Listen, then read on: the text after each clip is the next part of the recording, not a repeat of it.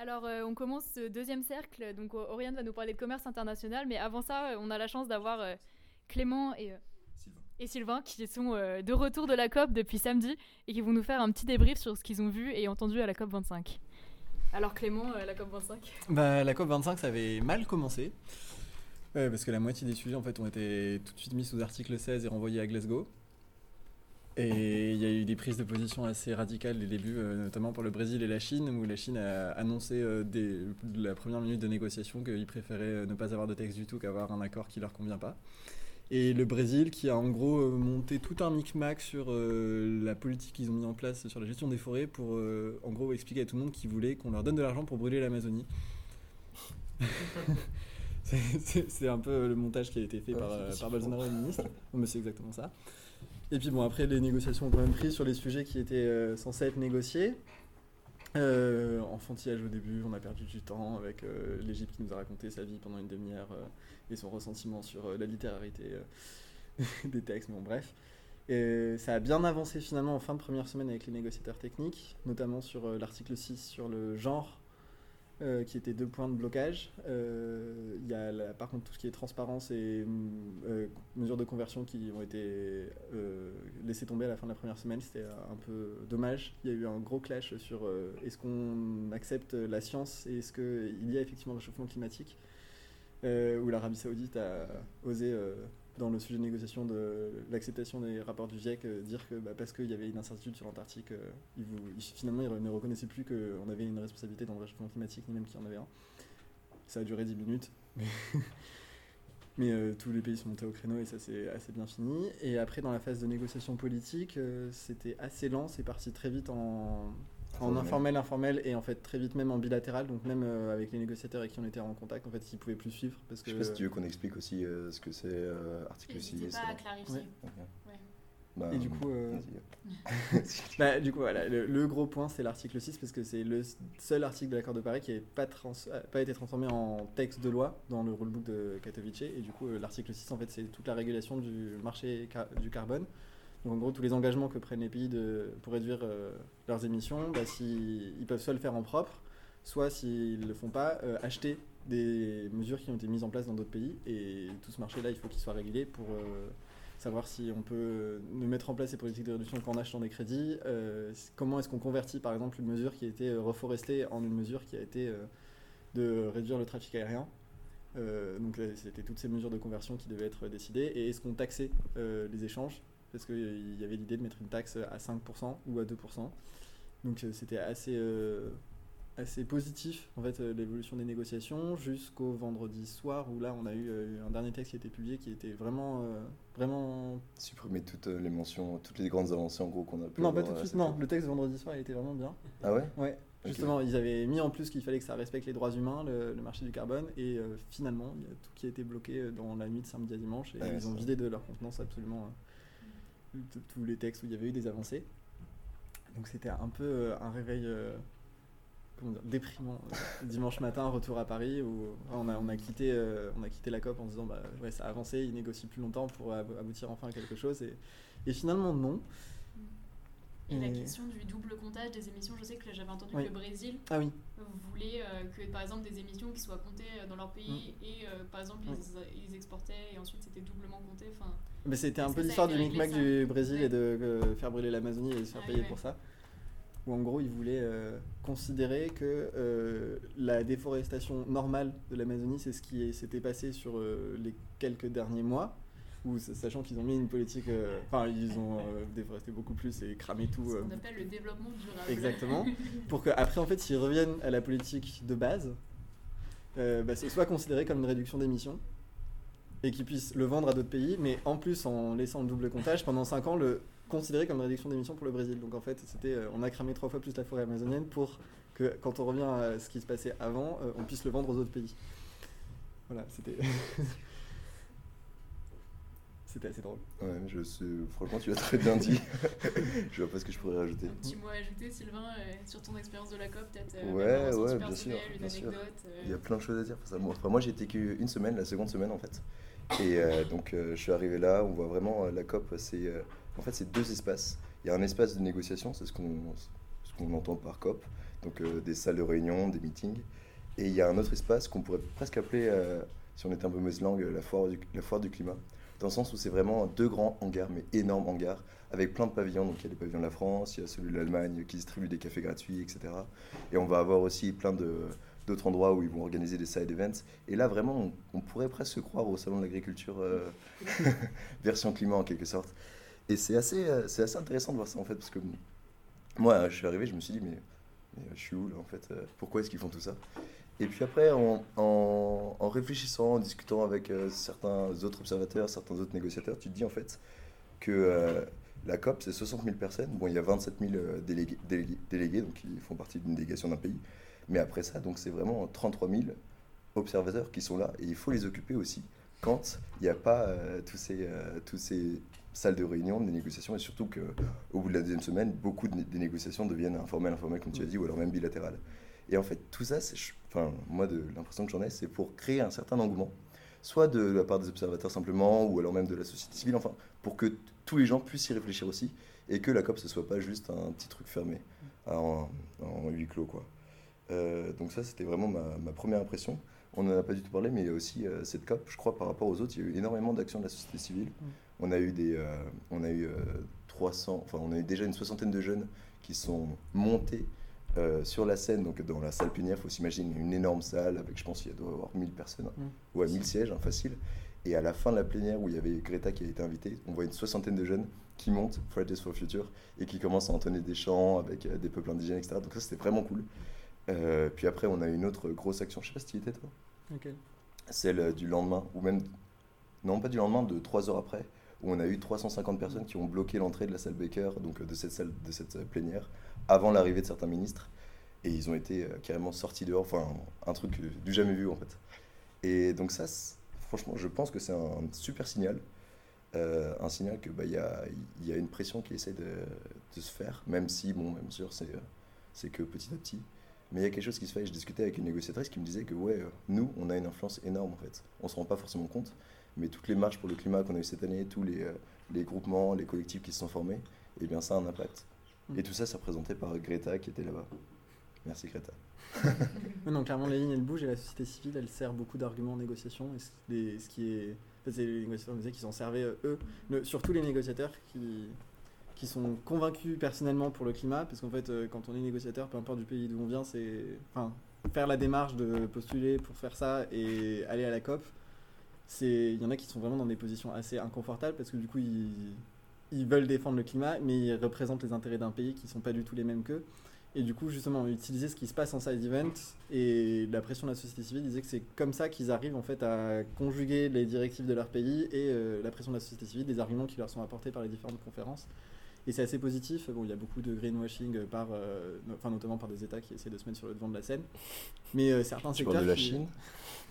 Ou l'Inde par exemple, mais certains secteurs qui évoluent. Il y a eu énormément d'événements sur la finance climat cette année et euh, on a vraiment l'impression que les grands fonds de gestion euh, des différents, euh, différents actifs et les grands fonds d'investissement commencent à vraiment prendre conscience du fait qu'investir maintenant ça leur coûtera beaucoup moins cher en fait que d'investir plus tard et se dire que voilà les, bah, par exemple il y avait AXA qui était là et, tout un groupement d'assurance où on sent qu'ils commencent à bouger sur ces lignes là donc euh, c'est assez, euh, assez encourageant finalement. Donc euh, il y a eu un bilan assez négatif voilà, avec le fait qu'on n'ait pas abouti à grand chose dans les textes, qui était apparemment une stratégie de l'Union Européenne en fait, et d'une coalition d'autres pays avec AOSIS et d'autres pays du Sud pour essayer vraiment de mettre un énorme coup de pression pour justement relever, enfin voilà, mettre un coup de pression en disant qu'ils ne voulaient pas avoir un, demi-accord quoi préférer tout bloquer et repousser à l'année prochaine, sachant que finalement ça n'avait pas trop d'influence parce que c'est qu'à partir de Glasgow qu'on allait rehausser les NDC, donc repousser d'un an, c'était pas vraiment grave en quelque sorte, mais ça permettait de faire un coup de com.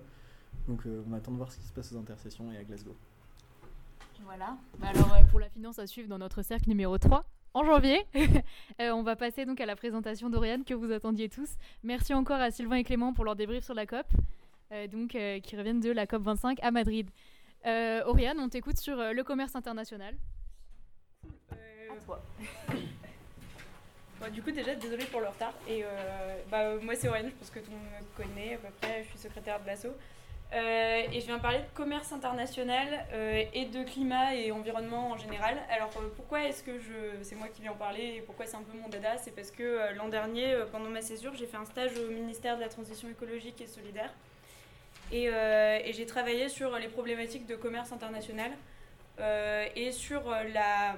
Bon, j'en, parlerai un peu plus tard dans ma présentation, mais en gros, la France a un fonctionnement vraiment particulier par rapport aux autres pays sur les questions commerciales, c'est-à-dire qu'elle interministérialise toutes ses décisions. Et donc du coup, euh, le ministère de la Transition écologique et solidaire a un son mot à dire euh, dans euh, la définition de la position de la France sur le commerce. Et, donc du coup, il y a un service dans le ministère qui s'occupe de ça. Et moi j'étais en stage là-bas et c'était très sympa. Voilà, et donc du coup, je vais peut-être commencer. Donc ouais, traditionnellement, en gros, il y a vraiment deux points de vue qui s'opposent sur les questions de commerce. Et euh, bon, c'est ce qu'on va essayer de dépasser un petit peu et ce qu'on essaye de dépasser un peu actuellement. Mais en gros, euh, de, des personnes qui étudient l'impact de l'environnement sur le commerce, il y a vraiment les commercialistes. Donc c'est les économistes, les gens de Bercy, euh, qui pour eux, c'est le commerce, c'est bien. Et l'environnement, bon, c'est un peu chiant, quoi. Ça, ça, leur, ça leur fait des obstacles au commerce. Et après, il y a les, environnementalistes qui, eux, ont le point de vue plutôt inverse, c'est-à-dire qu'ils n'y connaissent pas forcément grand-chose au commerce, mais euh, comme ça peut avoir des impacts mauvais pour l'environnement, bah, euh, tout de suite, euh, c'est braquage complet. Et en fait, ces deux sphères-là, donc les économistes qui étudient le commerce et plutôt les, gens qui sont plutôt biologistes ou, ou qui étudient l'environnement et le climat et qui, du coup, ont une connaissance très peu précise du commerce, ces deux sphères-là, elles se parlaient pas trop. Et donc du coup, bah, quand, il s'agissait de parler des politiques commerciales, bah, ça a toujours été un petit peu problématique parce que du coup, c'était seulement dans la main des commercialistes. Et puis après, euh, dès qu'on avait un point de vue un peu bio, euh, climat, environnement, bah, euh, on passait pour un gros altermondialiste et, et on se faisait pas du tout entendre. Bon, et du coup, je vais commencer par vous donner quelques repères. déjà, qu'est-ce que c'est le commerce international? C'est pas très très compliqué, hein, mais en gros, l'idée c'est que le commerce international, il a, on va dire, deux objectifs. Avec les mains, hein, c'est pas la théorie, les mots très, enfin, très exacts. Mais en gros, ça permet aux entreprises d'accroître la taille de marché, euh, donc, euh, bon, pour les entreprises, euh, faire du commerce international, c'est plutôt bénéfique, a priori. et ça permet aussi pour les consommateurs de bénéficier de biens et services qui sont produits à un moindre coût et a priori d'augmenter leur, leur pouvoir d'achat. donc c'est globalement pour ça qu'on en fait. et donc quels moyens on a de faire du commerce international? Bon, actuellement, en fait, les manières de, s'ouvrir commercialement, c'est d'une part de baisser les droits de douane. Donc on a des droits de douane, il y a un volet tarifaire. Ça, c'est la première, euh, on va dire, la première manière qu'on a eu de faire du commerce.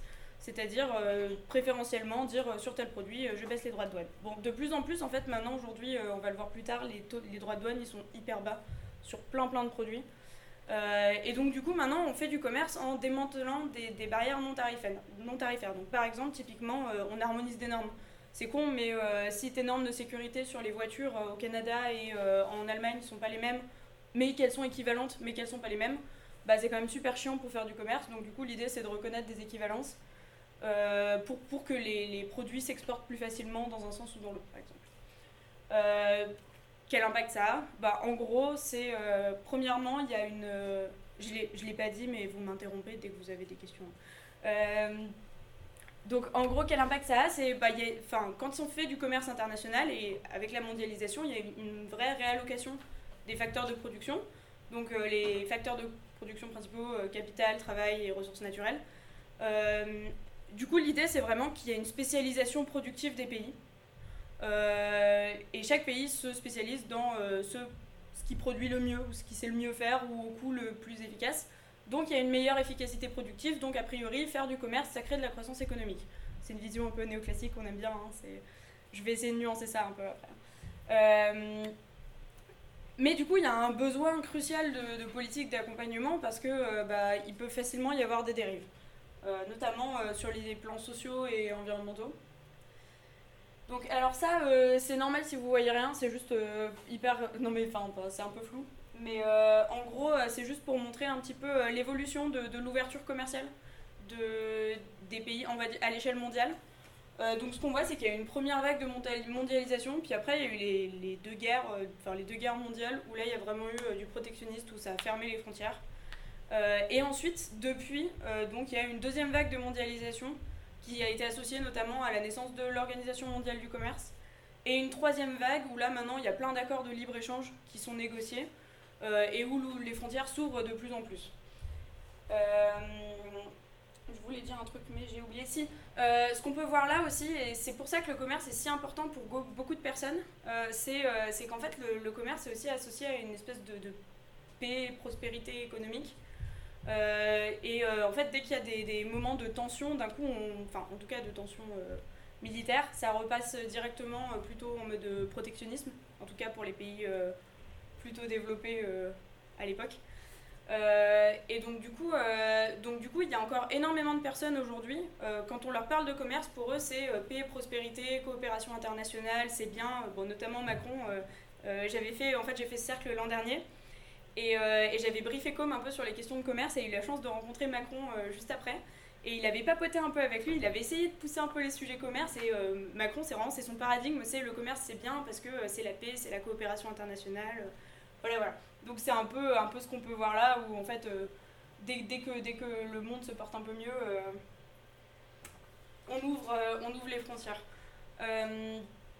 Ça, c'est euh, un peu l'inverse, du coup, c'est euh, en l'occurrence, c'est l'évolution de la protection euh, commerciale. Bon, bah, ce qu'on voit, c'est globalement qu'elle diminue et que maintenant, elle est vraiment hyper faible de manière générale. et ça, donc, quand on parle de protection commerciale, on parle surtout de, droits de douane. D'où le fait que maintenant, ça soit, soit plutôt une coopération réglementaire qui se met en place. Donc, du commerce, il y a possibilité de le faire dans deux contextes. Euh, le premier contexte, c'est le, cadre multilatéral. Donc ça, bah, du coup, euh, c'est ce que je venais d'expliquer, c'est euh, il y, a une vision vraiment qui a émergé après la, Deuxième Guerre mondiale, qui était on fait du commerce, c'est la paix, c'est la prospérité, c'est bien. et donc du coup, si on coopère et, commercialement, bah, forcément, on, on, va limiter nos chances de se taper dessus. Quoi. Euh, donc en 1947, il y a un accord hyper important qui a été signé qui s'appelle le, GATT, c'est General Agreements on Tariffs and Trade, euh, qui a été signé par 23 pays. Et ça, c'est les prémices de l'OMC. Cet accord, il existe toujours, il est encore en, application aujourd'hui. Euh, et donc après cette signature de cet accord, il y a eu, donc ils ont débuté ce qui, s'appelle le, le cycle de l'Uruguay, donc euh, à l'OMC, donc l'OMC n'était pas encore créé à l'époque, c'était justement l'idée était de créer l'OMC à ce moment-là et de discuter sur un accord un peu général et sur un cadre multilatéral commercial. Donc euh, ce qu'ils font en fait les pays à l'OMC, euh, même encore maintenant, c'est ils se fixent des objectifs, ils disent on va négocier sur ça, ils ouvrent un cycle de négociation. Donc là c'était le cycle de l'Uruguay pour la création de l'OMC. Actuellement on est dans le cycle de Doha, j'en reparlerai plus tard. Et du coup, euh, donc le, ce cycle de l'Uruguay, s'est terminé euh, par l'accord de Marrakech qui a été signé par 123 pays en janvier 1995 et qui entérine la création de l'Organisation mondiale du commerce. Alors du coup, l'OMC, comment ça fonctionne? Euh, Il y a en gros les accords, il y a trois accords fondamentaux. C'est le, GATT, donc qui parle plutôt de la circulation des biens. Ensuite, il y a le GATS qui parle de la circulation des services. Et il y a ce qu'on appelle l'ADPIC, euh, ou TRIPS en anglais, qui, euh, qui est plutôt un accord sur les droits de propriété intellectuelle. Euh, et ensuite, c'est complété par plein de petits accords sectoriels sur des détails de négociation. donc les principes de l'OMC, il y, en a, y en a quatre qui sont vraiment importants. le plus important, c'est l'article 1 d'ailleurs de la création de, enfin dans le GATS. C'est le, principe de non-discrimination. Donc la coopération multilatérale, c'est basé sur le fait que si on accorde des préférences à un pays, euh, dans le cadre de l'OMC, il faut pouvoir accorder, et qu'elles sont plus avantageuses que pour les autres pays, il faut pouvoir accorder le même niveau de préférence aux autres pays. Donc on accorde à n'importe quel pays le niveau donc, de, de protection qui est accordé à notre most favored nation. Euh, ça a des exceptions, les accords de libre-échange s'en est, parce que dans un accord de libre-échange, ce qu'on fait, c'est qu'on accorde des préférences tarifaires dans un cadre bilatéral, euh, et on n'est pas obligé de les étendre au monde entier. quoi. Euh, ensuite, il y a un autre principe, c'est l'idée de la, réciprocité. Donc ça, c'est facile, c'est euh, si, si, tu me bloques pas, euh, je te bloque pas. La transparence, alors il y a énormément de... Bon, bah, ça c'est assez facile à, comprendre, mais en gros, l'idée de l'OMC, c'est de pouvoir communiquer plus facilement un certain nombre d'informations. Et enfin, il y a la possibilité, il y a des possibilités de mettre en place des, mesures de sauvegarde qui sont des restrictions ponctuelles du commerce typiquement, les pays ont le droit, s'ils ont un secteur qui, suite à une libéralisation par exemple, risque de se porter très très mal, pendant un temps défini, ils ont le droit de, réduire et de, le protéger un petit peu commercialement parlant. ça a été très peu utilisé en pratique. Euh, ce qui est assez étonnant, mais en gros, les, pays préfèrent largement utiliser les zones grises euh, du droit euh, du commerce plutôt que d'aller appliquer la, clause de sauvegarde qui en fait est quand même assez, assez stricte. Bon, mais le problème, donc l'OMC ça fonctionnait super bien jusqu'au cycle de négociation de Doha, où là il a commencé à avoir des tensions. donc le cycle de négociation de Doha, il a commencé en 2001 et il devait durer 3 ans. Bon, il est, il est encore en cours là maintenant. Autant dire que c'est un peu la merde question négo. Euh, et en gros, l'idée c'était de moderniser l'OMC. C'est parce que l'OMC il a été conçu à la base pour les pays en gros développés entre eux, genre les pays de l'OCDE euh, tous ensemble. Ils se sont dit on va faire du commerce entre nous et ça se passe bien. Puis d'un coup, ils se sont rendus compte que, euh, que en fait, ça, les accords n'étaient pas forcément conçus pour être mis en œuvre de manière facile ou pour que le marché soit, enfin, soit qu'il y ait possibilité d'accès facilement au marché pour les pays en voie de développement. Du coup, ils se sont dit, on va moderniser l'OMC en incluant au mieux les pays en voie de développement. Ça ne marche pas, tout le monde bloque, voilà. Euh, donc depuis qu'il y a un ralentissement et un blocage de cycle qui a encore lieu maintenant, bah, en gros, il y a un gros ralentissement du multilatéralisme. Euh, en gros, l'autre problème, c'est euh, les États-Unis, les États-Unis de Trump, qui, qui cassent un peu les pieds à tout le monde, et la Chine. du coup, il y a un peu une guéguerre entre les deux pays, et dans le cadre de l'OMC, ben, ça se passe pas forcément hyper bien. Parce qu'en gros, les États-Unis, donc on va parler après du, cadre un peu bilatéral et des accords de libre-échange, mais les États-Unis, eux, ils ont tout intérêt à négocier dans un cadre bilatéral parce qu'ils ont un marché énorme et que du coup, euh, quand ils font des négociations avec un autre pays, bah, ils peuvent juste hyper facilement imposer leurs conditions. Quand ils sont dans un cadre multilatéral où leur voix, elle vaut pas plus qu'un autre pays, bah, en fait, ils sont hyper désavantagés, entre guillemets, ils ont moins de pouvoir de négociation et, euh, et ça les énerve un peu de ne pas pouvoir faire ce qu'ils veulent. Et donc, du coup, euh, ce qu'ils ont fait depuis l'an dernier, c'est qu'ils bloquaient, en gros, il y a, à l'OMC, il y a un organe de règlement des différends et il y a un organe d'appel euh, pour si jamais il y a des différends et que quelqu'un fait appel, quoi. Et, les États-Unis, la nomination des juges à cet organe d'appel, elle doit être votée à l'unanimité. Donc les, les États-Unis mettaient systématiquement leur veto ce qui fait qu'on se retrouve dans une situation où là, à la fin de l'année, euh, techniquement, on n'a plus d'organe d'appel. Euh, pour l'instant, ils ont trouvé une petite solution un peu en créant un deuxième organe d'appel, mais sans les États-Unis, quoi, en gros. Euh, donc c'est un peu du bricolage, mais ça va fonctionner pour sauver l'OMC au moins pour un temps. mais bon, du coup, du coup les, États-Unis ont un peu envie de faire vendre bande à part et d'arrêter de faire du multilatéralisme pour plutôt favoriser leur politique bilatérale. Et ça, c'est dû en partie euh, à la politique commerciale de la Chine, qui, euh, qui est un peu merdique euh, en question notamment propriété intellectuelle. Et, en gros, le, les systèmes que typiquement le côté pour, faire du commerce en Chine, souvent il faut fusionner ton entreprise qui, veut exporter en Chine avec une entreprise nationale là-bas. Et donc, du coup, forcément, céder des droits de propriété et des transferts de technologie forcés. Euh, et en fait, euh, c'est pas du tout, euh, ça n'a pas du tout été imaginé dans le cadre de, des règles de l'OMC. Ce qui fait que du coup, maintenant, les pays sont un peu, un peu niqués par la Chine, en, enfin, de manière. sur, sur certains, certaines, certains secteurs. Et du coup, ça énerve beaucoup les États-Unis, et donc du coup, c'est pour ça qu'ils ont commencé à s'énerver. Bref, pour l'instant, le cadre multilatéral, ça se passe pas super bien. Euh, et donc, du coup, de plus en plus, euh, dans ce contexte-là, les, pays se sont mis à faire entre eux des accords bilatéraux, régionaux, plurilatéraux. En gros, des accords qui, euh, qui sont des exceptions à l'OMC. Et ça sert un peu de police d'assurance dans le contexte de tension, parce qu'en gros, si l'OMC se casse la figure, ben, les pays pourront toujours compter sur leurs accords bilatéraux qu'ils ont avec les autres. avec les autres. Donc ça, c'est typiquement la, grosse stratégie des États-Unis en ce moment, qui est en train de renégocier tous ces accords de libre-échange. Ils ont, redressé, ils ont renégocié euh, le, le traité nord-atlantique euh, là, euh, avec le Canada et le Mexique. Ils essayent de négocier avec l'Union européenne. Pour l'instant, la société civile dit non, donc bon, ça essaye de, pour l'instant, l'Union européenne essaye de, d'esquiver les, les, négociations avec les États-Unis, notamment pour les raisons environnementales.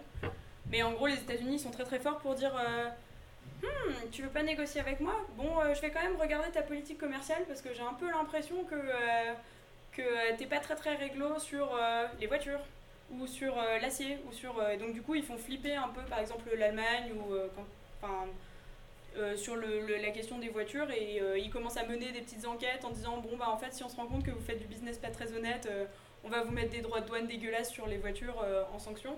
Et donc du coup l'Allemagne flippe et dit bon en fait on pourrait peut-être négocier avec eux donc du coup voilà c'est un peu ce qui se passe là actuellement on va dire côté ministère là c'est un peu la guéguerre ça en parle pas trop dans la société civile parce que bah, globalement quand on parle des accords de libre-échange je sais pas il y a des gens qui dansent hein.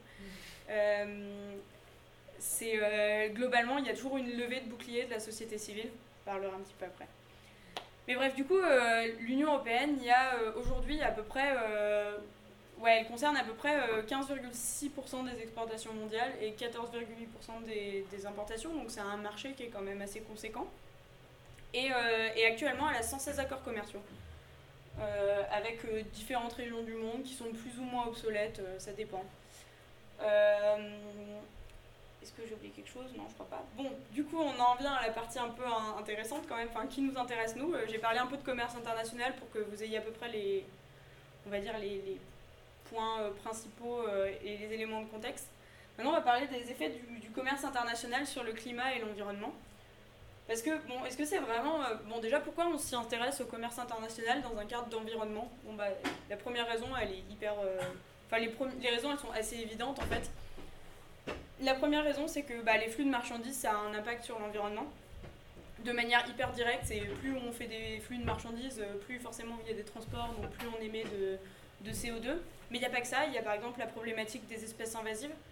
Euh, qui, euh, qui, pose euh, beaucoup de problèmes maintenant et qui est en fait une des cinq plus grandes menaces sur la biodiversité aujourd'hui. Il y a des controverses, notamment avec bon, le TTIP qui a été un peu abandonné, mais que les États-Unis essayent de raviver, et, le CETA. Bon, ça, on en a beaucoup parlé cet été. On a parlé aussi pas mal du Mercosur, mais j'avais fait mon PowerPoint avant, donc il est dans la partie suivante, qui est qu'on est dans un contexte de négociation d'accords. Donc l'Union européenne, justement, parce que c'est un peu tendax côté OMC, commence à négocier plein d'accords bilatéraux. Et donc du coup, s'il y a négociation d'accords, c'est qu'il y a une opportunité d'intégrer l'environnement dans ces accords commerciaux. Et donc du coup, on est dans un contexte assez idéal pour pousser les, on va dire l'agenda environnemental euh, dans la négociation des accords de libre-échange. Alors depuis le Mercosur, il a été signé ish, euh, mais on n'a pas encore les textes définitifs, donc c'est assez dur. Euh, mais ce qu'on sait, c'est que c'est pas très, ambitieux sur l'environnement. ça fait un peu de bruit cet été. Je sais pas si vous avez suivi, peut-être pas. Euh, le CETA fait plus de bruit puis au même moment. Donc, euh, voilà. Mais en, tout cas, actuellement, l'Union européenne négocie notamment avec l'Indonésie. Il y a une grosse problématique typiquement sur nos importations d'huile de palme. Euh, elle négocie avec le Vietnam, elle négocie avec l'Australie, elle négocie avec la Nouvelle-Zélande. Donc, et même sur les, pays, typiquement avec la Nouvelle-Zélande, on peut se dire c'est un pays qui est assez ambitieux environnementalement parlant. Il y a peut-être moyen au moins d'en faire un modèle d'accord commercial qui serait bon, plutôt bon pour l'environnement. donc Bon, il y a des effets directs des flux commerciaux sur l'environnement. Le premier dont on a parlé, euh, bon, il y a euh, évidemment les émissions de, CO2. Il y a aussi des problèmes de, pollution de l'air, donc les émissions qui sont liées au transport euh, maritime par exemple. Il y a beaucoup de problèmes de souffle dans les ports et c'est un relativement, enfin c'est un problème de santé publique assez connu quoi. les émissions de gaz à effet de serre du transport international ne sont pas prises en compte par l'accord de Paris. Donc euh, ce serait quand même intéressant de se pencher dessus euh, parce qu'à un moment, euh, bon, il y, a quelques, il y a quelques mesures un peu volontaires qui ont été, qui ont été proposées par, par le, les organisations, notamment de l'aviation civile, de l'aviation marchande, enfin bon. Mais, mais bon, il reste que c'est pas pris en compte nulle part, donc c'est quand même un peu problématique. Ensuite, moins sur les problématiques climat, il y a aussi des problèmes de pollution des mers. Euh, avec bon, bah, accidentellement euh, les pertes de conteneurs, les marées noires, mais il y a aussi des problèmes de pollution sonore euh, qui ont parfois un gros impact sur la faune. Ça, c'est problématique actuellement, dans le contexte actuel, parce que, en fait, comme en Arctique, la zone se dégage de plus en plus. Il y a un certain nombre de pays qui sont en train de se positionner, notamment la Russie, qui est super contente, parce qu'elle, du coup, ils commence à construire un peu des ports et des infrastructures le long de ses côtes au nord pour, que des bateaux puissent circuler euh, quasiment toute l'année. Alors pour l'instant, c'est pas encore possible parce qu'il y a encore de la glace un peu trop. mais le problème, c'est que du coup, c'est une zone qui était hyper silencieuse pour un certain nombre de mammifères, de poissons, d'oiseaux. et qui maintenant, bah, a priori, potentiellement pourrait devenir en fait un gros canal commercial parce que typiquement, si on imagine, enfin, si on va de la Chine, si on va aller de la Chine en Union européenne, il y a deux trajets possibles en, transport maritime. C'est soit, euh, bon, on passe par le nord, mais pour l'instant c'est encore un peu bouché. Soit on fait le tour et on passe par le canal de, enfin, le canal de Suez. Euh, ce qui, un, te fait dépendre euh, du passage d'un canal, donc géopolitiquement c'est quand même pas très agréable. Et, et deux, qui rallonge le trajet de 15 jours, je crois. Donc bon, il y a quand même un réel gain à passer par le nord, et donc du coup, il y a un, notamment la Chine, la Russie commencent à se positionner. Et, et en fait, on ne sait pas du tout l'effet que ça aura sur la faune, quoi. Juste, on ne le sait pas mais, euh, mais on pense que ça peut être vraiment problématique. Euh, ensuite, euh, il y a des problèmes pour le reste de la biodiversité, les espèces exotiques envahissantes, j'en ai parlé. Mais en gros, typiquement, des coquillages qui se fixent sur la coque des bateaux et qui vont de port en port, et il y a un gros problème là-dessus. Il y a aussi un problème d'impact des infrastructures commerciales, voire même un peu de la géopolitique commerciale. Des trucs un peu débiles, mais du genre, par exemple, c'est un peu la guerre en mer de Chine. Euh, et, les pays en mer de Chine ont tendance à se battre un peu pour des petits bouts de cailloux. Euh, parce que comme ça, ils ont leur zone économique exclusive. Euh, voilà. Et c'est un sujet dont vous avez parlé ou... Oui. Ah d'accord. Mais en gros, bah, si vous en, vous en savez peut-être plus que moi du coup, mais, mais en gros... La Chine bétonise ouais, c'est ça. endroits... c'est ça, genre ils foutent un phare quoi. Ouais, Pour que ça devienne, pour que ça ait le statut d'île. Ouais, c'est ça. Donc euh, bon, c'est pour la, pour la biodiversité, c'est assez merdique, quoi, typiquement. Euh, pour l'instant, on ne peut pas y faire grand-chose. Donc euh, bon, c'est un peu un impact, un impact du commerce là-dessus. c'est bref, vous avez compris, c'est pas Jojo, quoi, le commerce sur l'environnement. Il y a des effets du commerce, en gros, ça a été théorisé, ça un peu. Les effets directs et indirects du commerce international sur l'environnement et le climat. Bon, j'ai mis climat, mais c'est environnement en général. Euh, ça a été théorisé, par des messieurs qui s'appellent Grossman et Kruger. Euh, il y a trois effets. Il y a l'effet d'échelle, qui est toujours négatif pour l'environnement. Donc l'idée, c'est plus on fait de commerce, bah, plus il y a de flux. Donc euh, plus, on a de l'impact sur l'environnement, qui a priori est négatif. Ensuite, il y a ce qu'on appelle l'effet technique. Alors ça, en gros, l'idée, c'est de se dire, mais si on ouvre si on ouvre nos, frontières au commerce international, on a plus de chances qu'il y ait des transferts de technologies bonnes pour l'environnement. Et donc, du coup, a priori, euh, il peut y avoir un effet positif pour l'environnement parce que typiquement, ça, euh, ça facilite la diffusion de euh, technologies qui favorisent la transition énergétique, etc., etc. Donc, ça, c'est un effet qui est toujours positif. Et ensuite, il y a un effet de composition qui est lié avec la spécialisation productive qui est qu'en gros, si on concentre les productions dans une région du... Par exemple, hein, si on concentre les productions d'un truc dans une région du monde, bah, a priori, ce sera plus efficace que si on produit la même quantité, mais à plein d'endroits différents dans le monde. Parce qu'il n'y a pas que les transports, il y a aussi le fait que euh, si chacun a une petite usine pas efficace, ce sera, toujours, ce sera forcément un peu pire que s'il y avait euh, juste une grosse usine euh, hyper efficace dans un coin. Quoi.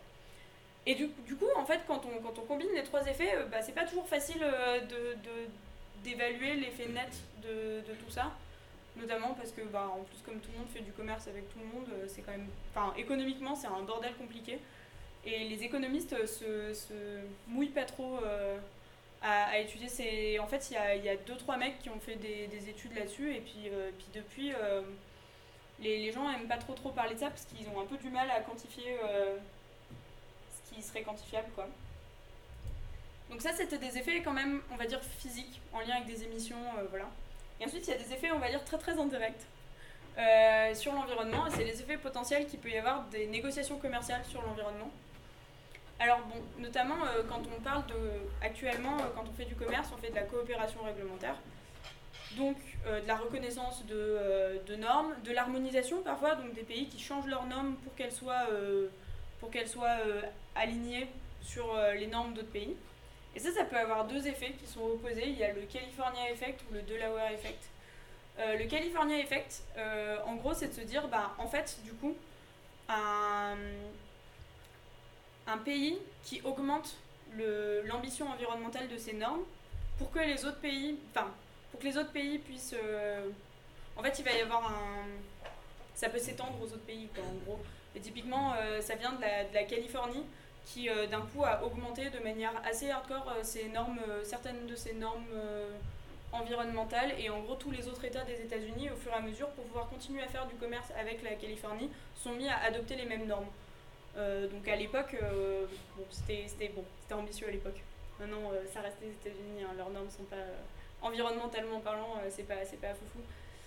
Et à l'inverse, il y a le Delaware Effect qui fait que euh, ben, on peut aussi avoir peur que euh, les gens fassent préférentiellement du commerce avec un pays qui a des normes euh, peu, ambitieuses parce que du coup, bah, ça sera moins coûteux de produire dans ce pays-là. et ensuite, il y a un autre problème, c'est le problème des, donc dans le cadre des négociations sur la protection de l'investissement. Il y a ce qu'on appelle un chilling effect. Ce qui est que maintenant, actuellement, quand on fait des accords commerciaux, souvent c'est euh, commerce et investissement qui sont euh, fusionnés euh, ensemble dans un même accord. Et, et dans, dans, les cadres des accords de, protection de l'investissement, des accords d'investissement, il y, y, a des mécanismes de règlement des différends qui font que les entreprises peuvent attaquer des pays pour des normes environnementales qu'ils auraient prises. Et donc du coup, ça, ça un, on, pourrait, on pourrait craindre que ça ait un effet hyper négatif sur l'établissement des normes par des pays. Parce que typiquement, euh, la France euh, pourrait, euh, pourrait se dire, bah, en fait, si je fais une norme environnementale trop ambitieuse maintenant, je risque de me faire attaquer par une entreprise d'un pays avec lequel j'ai un accord commercial, juste parce qu'ils vont juger que c'est de la concurrence déloyale. typiquement, là, dans le cadre de l'accord Indonésie, euh, la France essaye de faire passer le fait qu'elle veut importer que de l'huile de palme euh, durable. Et euh, l'Indonésie râle beaucoup en disant mais en fait c'est de la concurrence déloyale parce que la raison pour laquelle vous voulez pas importer d'huile de palme c'est pour foutre votre colza. Donc en gros ça avantage vos producteurs, ça désavantage les nôtres, on peut considérer que les, produits sont équivalents. Donc c'est... Enfin bon du coup ils, mettent un peu la pression. Du coup il n'y a pas de recours légaux parce que ça, ça intervient avant en fait. Le, le, on va dire, avant les tribunaux d'arbitrage, euh, même, euh, c'est juste, euh, ça, c'est juste que ça, empêche les pays d'être aussi ambitieux qu'ils le voudraient dans certains cas. Quoi. Et notamment, on, a, on a des cas, mais alors je sais plus, mais il me semble qu'on a une loi, la loi Hulot, qui a subi pas mal de pression de certaines entreprises canadiennes. et donc, du coup, elle n'a pas été aussi ambitieuse que ce qu'elle voulait à la base. Et donc, il y a une grosse, grosse mobilisation de la société civile euh, sur les, questions de, environnementales dans le cadre des accords commerciaux. Euh, notamment, bon, c'est le, CETA qui cristallise un peu ça. Je pense que vous avez, ça pour le coup, vous avez suivi un petit peu parce que ça, a quand même pas mal fait l'actualité. Mais euh, ce qui s'est passé, c'est qu'il y a eu une, grosse mobilisation de la société civile. Pour l'instant, le CETA, il est signé, il n'est pas encore ratifié par la France. C'était une promesse de campagne d'Emmanuel Macron de de, si jamais il arrivait au pouvoir, euh, d'ordonner de, une, euh, une étude d'impact sur les impacts du CETA, sur le climat et les problèmes qu'il pourrait y avoir euh, sur l'environnement en général. Donc c'était une commission d'experts indépendants qui a été présidée par Kathleen Schubert. normalement dans le drive j'ai mis son rapport. c'est relativement abordable. Kathleen Schubert c'est une économiste de la PSE, si jamais vous voyez peut-être. Euh, et en gros, euh, bah, en fait, euh, Macron, il s'attendait à ce que le rapport, le rapport dise Mais non, pas de problème, pour l'environnement, tout va bien. Et la commission, elle a été vachement plus mitigée que ça. Et donc, du coup, suite à ça, ils ont créé ce qu'ils ont appelé un plan d'action CETA, pour, dont l'idée était de. L'idée c'était de, l'implémenter au, au, mieux pour qu'il n'y ait pas de problèmes environnementaux, et ou pour limiter en tout cas les problèmes environnementaux que, que le CETA pouvait ouvrir. Bon, mais alors du coup, euh, là, on a parlé un peu de quels étaient les impacts du commerce sur euh, l'environnement, euh, qui sont globalement bon, un peu déprimants et un peu négatifs, mais il y a aussi des possibilités de faire du commerce vraiment un levier de protection pour l'environnement. Comment?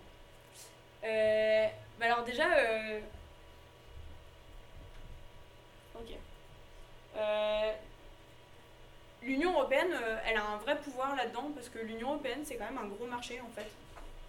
Euh, et euh, donc, euh, elle, elle a commencé, donc elle avait, enfin, en gros, il y a une politique de l'Union européenne actuellement qui est d'avoir de, des accords bilatéraux de deuxième génération. Les accords de première génération, c'était facile, c'était on baisse les droits de douane. Les accords de deuxième génération, c'est on baisse les droits de douane sur ce qui n'est pas encore hyper bas et on élimine ce qu'on appelle les obstacles non tarifaires, donc les échanges de services les règles de propriété intellectuelle. Alors on les élimine pas complètement, mais on essaye de négocier là-dessus en tout cas. les investissements, même si c'est pas du commerce à proprement parler, souvent maintenant dans le, cadre des négociations et des politiques européennes, c'est c'est un accord en fait qui, qui, est négocié. Et ensuite il y a la coopération réglementaire. Et euh, l'idée, c'est que ces accords-là, ils ont euh, des mécanismes de règlement des différends sur lesquels je reviendrai un petit peu après. Euh, donc, c'est des accords dynamiques qui sont censés être vivants. quand on regarde un accord de libre-échange de l'Union européenne, en gros, les négociations d'un accord de libre-échange, ça prend genre une vingtaine d'années. Donc, les, les accords qui sont conclus maintenant, c'est des trucs qui sont en négociation depuis hyper longtemps. Mais dans l'idée, maintenant, les accords de libre-échange, euh, ils sont un contenu hyper stéréotypé. C'est euh, il y a un truc par défaut où il y a genre 21 chapitres et on se dit il y a un chapitre là-dessus, un chapitre sur l'agriculture, un chapitre voilà. Et donc euh, dans le cadre des accords de deuxième génération, il y a un, chapitre développement durable. Donc commerce et développement durable. On pourrait se dire que c'est bien, je vais revenir là-dessus après. L'idée c'est d'avoir un socle de valeurs et de principes, notamment le fait de reconnaître le respect du droit, droit à réglementer des pays, euh, le fait qu'il faille des niveaux de protection élevés d'environnement et du travail. Euh, l'idée qu'il euh, ne faut pas abaisser les standards sociaux et environnementaux pour faire plus de commerce. Donc du coup, il faut que les normes aillent vers le mieux disant environnemental, en gros, dans l'idée. et la prise en compte du principe de précaution. Donc ça, par exemple, ça c'est depuis l'accord avec le Japon qui est genre tout récent. Euh, ensuite, dedans, il y a des engagements à respecter les accords euh, multilatéraux euh, sur l'environnement. ça, c'est pas dans tous les accords. Mais avec les pays qui sont d'accord, on essaye de pousser pour que ça soit, pour que ça soit marqué. Quoi. et il y a des idées de respect des principes fondamentaux de l'Organisation internationale du travail, des clauses de coopération sur des questions, euh, notamment euh, des questions de gestion durable des forêts. Euh, c'est marrant, ils appellent jamais ça déforestation, ils appellent ça gestion durable des forêts. ce qui a le don de m'agacer, mais des articles sur la pêche et donc des, mécanismes institutionnels de mise en œuvre. Et c'est un peu ça le problème avec ce contenu d'un accord de libre enfin du chapitre développement durable, c'est que en fait il est un peu indépendant du reste de l'accord dans le sens où il n'est pas soumis au même mécanisme de règlement des différends que le reste du chapitre de l'accord. Euh, je crois que j'en parle plus tard.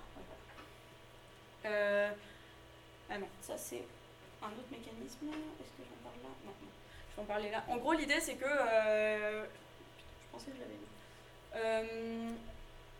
L'idée c'est qu'il y a un mécanisme de règlement des différends qui fonctionne pour tous les chapitres de l'accord, qui est assez contraignant. Euh, et dans lequel euh, les pays euh, peuvent, si l'autre pays ne respecte pas l'accord commercial, bah, prendre des sanctions. Euh, ça marche pas pour le chapitre développement durable, vous vous doutez bien, parce que quand même, il faudrait pas que ça contraigne trop le commerce. et donc, du coup, c'est soumis à un mécanisme de coopération. Donc, si jamais un pays se rend compte que le pays d'en face ne respecte pas les accords, un des articles du chapitre commerce et développement durable, il peut lui envoyer une lettre dans le pays. Euh, va, non mais c'est, euh, il y a une histoire de genre, il envoie une notification, le pays accuse réception de la notification, ils mettent ensemble euh, en œuvre de la coopération pour que ça se passe mieux, mais dans le fond, si ça se passe pas mieux, bah tant pis. Donc globalement, c'est des procédures chiantes et les pays n'ont pas le droit d'appliquer directement des sanctions en mode tu respectes pas cet article, donc du coup je te mets une, sanction commerciale. ce, qui, ce qui est un peu dommage euh, et donc du coup, euh, il y a des, des, gens qui commencent à dire qu'en fait, ça serait mieux si les clauses environnementales seraient un peu réparties dans tous les chapitres euh, de l'accord, parce qu'au moins elles seraient plus contraignantes que juste... les gens pensaient que c'était un gros progrès d'avoir un chapitre en mode mais oui, c'est vraiment bien, on prend en compte le développement durable. Bah du coup, bon, c'est à nuancer quoi. Est-ce que j'ai dit tout ce que je voulais dire? Et du coup, en cas de litige, euh, alors ça, c'est euh, le mécanisme de règlement des différends qui, en gros, est appliqué à la plupart des chapitres. Euh, hormis, mais tu as eu peut-être des cours de droit du commerce, tu t'y connais mieux que moi là-dessus, non? Ok, d'accord. Si je dis des bêtises, tu me corriges. Hein, mais en gros, l'idée, c'est que le reste des chapitres est soumis à un mécanisme de règlement des différends, et c'est assez édifiant de voir le nombre de, cas. bon, alors il y a aussi plus d'accords maintenant, donc il y a forcément plus de litiges. mais le nombre de litiges, il augmente quand même relativement, relativement grandement. Et, et, ça, ça en gros, c'était pour faire écho un peu à la question du chilling effect, où bah, en fait, quand plus tu as de risque de te faire plus tu as de risque de te faire attaquer pour une décision politique ou une loi ou, ou une norme que tu as créée, plus tu as un peu les pétoches et tu vas pas faire quelque chose de très ambitieux. et ce mécanisme de règlement des différents investisseurs-État, bah, il fait polémique parce que, bah, en gros, c'est que dans un sens, c'est les investisseurs qui peuvent attaquer l'État. Et il n'y a jamais.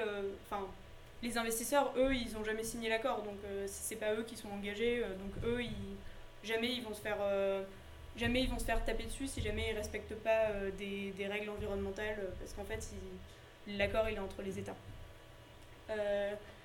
et alors ça c'est en partie ce qui fait polémique dans le CETA. pour le moment il faut savoir que le CETA il n'est pas entièrement mis en application. en gros, la politique commerciale, c'est une compétence exclusive de l'UE.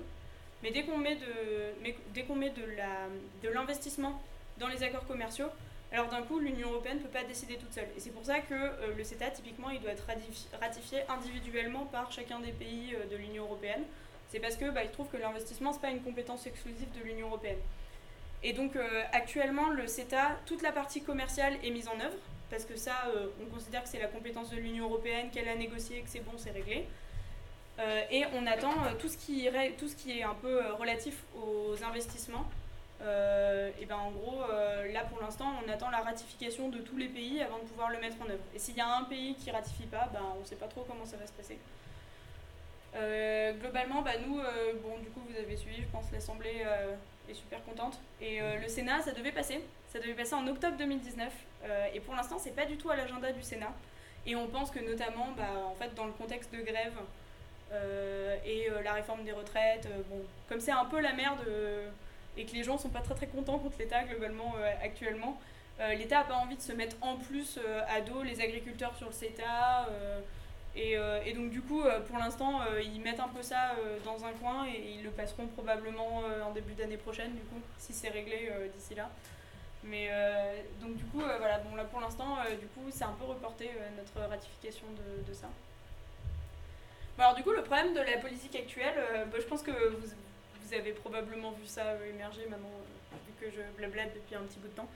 Euh, je sais pas depuis combien de temps d'ailleurs, mais si c'est trop long, vous me coupez. Hein. bon, déjà, les, négociations, c'est super opaque. En fait, les négociations, dans enfin, comme la, comme la, le, commerce, c'est une compétence de l'Union européenne, du coup, en fait, les négociations, elles sont pas entre les pays et euh, typiquement, si on veut négocier avec l'Indonésie, les négociations, elles sont pas entre euh, la France et l'Indonésie. C'est un délégué de l'Union européenne qui a enfin, qui a en gros genre euh, intégré toutes les positions de tous les pays sur, enfin, tous les pays se mettent d'accord sur une position et c'est ce négociateur-là qui va ensuite faire son blabla de, de négociation sur avec, euh, avec l'Indonésie par exemple. Mais le problème qu'il y a, c'est que euh, bah, typiquement euh, le Mercosur, enfin, pour prendre l'exemple du Mercosur, le Mercosur, vous savez tout ce que c'est d'ailleurs. C'est une. Ouais, ok. on a signé l'accord, l'accord a été signé en juillet, je crois, ou fin juin, et on n'a toujours pas le texte final. Donc a priori, il existe quelque part normalement, mais, mais même les pays, même les ministères ne l'avaient pas quoi. Donc bon, c'est quand même vachement opaque. Et c'est juste euh, la, la, la, la, Commission européenne dit mais c'est bon, on a, on, a, signé, faites-nous confiance, tu vois. Et donc dans l'absolu, euh, pour l'instant, euh, on, a pas, on a une grande idée des grandes lignes parce qu'on a négocié, enfin on a, on a discuté quoi. Mais on n'est pas tout à fait sûr de quelles sont les tournures de phrases utilisées, est-ce qu'il y a exactement le contenu qu'on voulait qu'il y ait sur l'environnement parce qu'on n'a pas le texte. Ensuite, euh, l'autre problème, c'est que bah, ça reste du commerce et que du coup, euh, actuellement, bon, en France, on commence à en sortir, mais euh, il y a beaucoup de pays où de toute façon, le commerce va passer avant les enjeux sanitaires et environnementaux, en tout cas dans le cadre de la négociation des accords commerciaux. Parce qu'en fait, ben, c'est facile, mais quand le commerce, c'est la compétence de, des commercialistes, bah, les commercialistes, pour eux, bah, ce qu'ils ont envie, c'est de faire du commerce et les questions de sanitaire et d'environnement et tout ça, pour eux, ils le voient encore comme un obstacle. Donc c'est un peu chiant. Euh, Et du coup, l'architecture et la manière dont les accords de libre-échange fonctionnent, bah, ça remet un peu en question la capacité à légiférer des, États en matière environnementale, parce que bah, du coup, ils flippent et ils ont peur de se faire attaquer dans tous les sens. Et en général, du coup, ça, ça, baisse un peu l'ambition environnementale. Et aussi, bon, bah, ça crée des, des, des, distorsions de concurrence pour les productions domestiques qui sont soumises à des, des contraintes environnementales plus fortes. Ça, c'est une des grosses critiques qu'on donne par exemple au CETA. C'est la raison pour laquelle les agriculteurs sont par exemple hyper pas contents. Mais typiquement, euh, si on, va prendre l'exemple du maïs. Euh, le maïs, euh, l'Union européenne, elle interdit l'utilisation d'un pesticide qui s'appelle l'atrazine, parce que c'est hyper dangereux pour l'environnement. et ça fait quelques années maintenant. Le Canada, lui, ne l'interdit pas. Bon, bah, le fait d'ouvrir en fait un contingent d'importation euh, enfin, de maïs depuis le Canada, sans vérifier si ce truc a été produit à la trazine ou pas, bah, c'est quand même vachement problématique pour nos agriculteurs à nous, qui eux se font chier à produire du maïs sans atrazine alors que ça leur coûte plus cher, alors que les rendements sont moins bons. Tout ça pour qu'on importe du maïs canadien produit à la trazine moins cher, euh, etc. Et pourquoi? Parce qu'en fait, dans le, dans le commerce, euh, il n'y a pas forcément de, de clause miroir qui dit que euh, les normes environnementales de ce qu'on importe doivent être exactement celles euh, de, qui sont en cours dans le pays actuellement. Donc typiquement sur le maïs, ils ont ce qu'ils appellent des limites maximales de résidus. Et en gros, tant que, la limite, tant que le, les résidus d'atrazine sur le grain de maïs sont inférieurs à la limite maximale, ben on considère que c'est bon.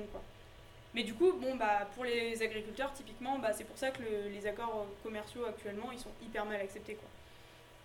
Euh, et il y a d'autres problèmes pour les questions. Alors là, actuellement, il y a, y, a euh, y a un petit sujet sur les, OGM aussi. Parce que, euh, bon, alors ça, c'est un peu plus technique, mais il y a, maintenant, il y a des techniques de modification génétique, notamment par CRISPR-Cas9, peut-être que vous en avez entendu parler, qui ne laissent pas de traces dans le, dans le génome des, des organismes. Ce qui fait que quand tu vois un maïs et quand tu le séquences, tu peux pas savoir qu'il a été modifié génétiquement parlant. Et donc du coup, on savait pas trop si on devait appeler ça OGM ou pas. Et donc du coup, la question a, été posée à la Cour de justice de l'Union européenne, qui a statué en disant que bah, si les organismes qui étaient produits euh, par cette méthode de modification des génomes, c'était quand même des OGM, le Canada, lui, a décidé l'inverse. Ce qui fait que maintenant, quand on dit, euh, bon, bah, si un produit est OGM, bah, il faut que ce soit marqué sur l'étiquette ou euh, où il n'y a pas le droit d'avoir plus de tant de pourcents d'un produit OGM dans ce qu'on importe, enfin des choses comme ça. En fait, le Canada va dire bah c'est pas OGM. Bah, ils ont décidé que c'était pas OGM, quoi. Alors que nous, oui. Euh, et a priori, il peut y avoir des problèmes de traçabilité. Donc euh, ça, c'est ce genre de distorsion de concurrence un peu euh, qui sont créées par... qui sont pas... elles sont pas créées par les accords de libre-échange, dans le sens où dans tous les cas, il y aurait eu du commerce. Mais il n'empêche que faire du commerce, bah, ça ouvre à ce genre de situation, ce qui fait que c'est pas ouf et que bah, faut quand même y faire un peu attention. Du coup, euh, j'en ai parlé un peu avant. la, France, elle, ce qu'elle a fait pour, réagir un peu aux critiques, euh, c'est de mettre en place un plan d'action pour euh, appliquer au mieux le CETA.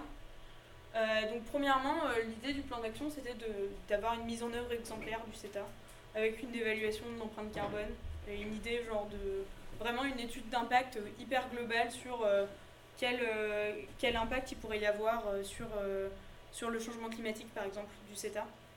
Bon, alors ça, c'est une histoire un peu marrante aussi, mais euh, je vais avoir l'air un peu cynique. Mais ils ont commandé cette étude au CEPI, donc ça avait l'air super. Tout le monde était trop content en mode ah, bah, on va avoir enfin une vraie étude qui quantifie un peu les impacts d'un accord commercial sur le climat. Euh, donc le CEPI, euh, c'est le centre d'études prospectives international et quelque chose d'autre. En gros, c'est un organe d'études français qui répond à des commandes politiques de l'État. Et notamment, c'est des scientifiques, des chercheurs euh, qui ont leur petit modèle et notamment, ils ont, des, ils ont mis en place un modèle pour un peu euh, où tu rentres dans la machine les modalités du CETA et euh, ressort magiquement l'évolution des émissions de, de carbone. oui, mais comme c'est une commande politique, dans ce modèle, dans les hypothèses de ce modèle, une des hypothèses qui est, qui est mise en entrée, c'est que les pays respectent leurs engagements à l'accord de Paris. Donc autant vous dire que pour l'instant on n'y est pas. Donc autant vous dire que moi je trouve que les résultats de, cette étude d'impact ils valent pas grand chose parce que du coup à partir du moment où on, n'inclut pas de cas où la France ou le Canada ne respecteraient pas ses engagements de réduction des émissions. bon bah leur modèle il dit pas grand chose. Il dit ah bah si on s'engage à respecter l'accord de Paris, c'est marrant, le CETA n'entraîne pas d'augmentation des émissions. Bah oui c'est un petit peu évident. Euh, donc euh, ça, a un peu râlé et là ils sont en train de refaire l'étude, euh, enfin en tout cas une partie de l'étude en enlevant ces hypothèses-là. mais il faut savoir qu'il y a plein de, il y a plein de ministères qui n'étaient pas d'accord pour qu'on inclue les hypothèses où on respectait potentiellement pas l'accord de Paris parce que ça voudrait dire que bah, qu'on n'a pas respecté nos objectifs et ce serait quand même pas un super message à faire passer. ensuite, il y a un deuxième axe qui dit, bon en gros c'est de la coopération avec le Canada. Euh, pour euh, faire des actions complémentaires. Et il y a un troisième axe qui dit bon bah maintenant on, a un peu foiré sur le CETA, on va essayer que tous les accords commerciaux qu'on signe à partir de maintenant ils soient mieux. Euh, et donc du coup il y a un certain nombre de, propositions que la France porte, notamment l'idée que maintenant les chapitres commerce et développement durable soient contraignants et qu'ils soient soumis au même mécanisme de règlement des différends que les autres chapitres. Euh, ou l'idée de prendre en compte le développement durable de manière transversale dans les accords commerciaux. Euh, après, il y a aussi l'idée de l'accord de Paris comme une clause essentielle qui dirait bah, on ne signe pas d'accord avec toi si tu n'as pas signé, ratifié et pris des engagements dans le cadre de l'accord de Paris.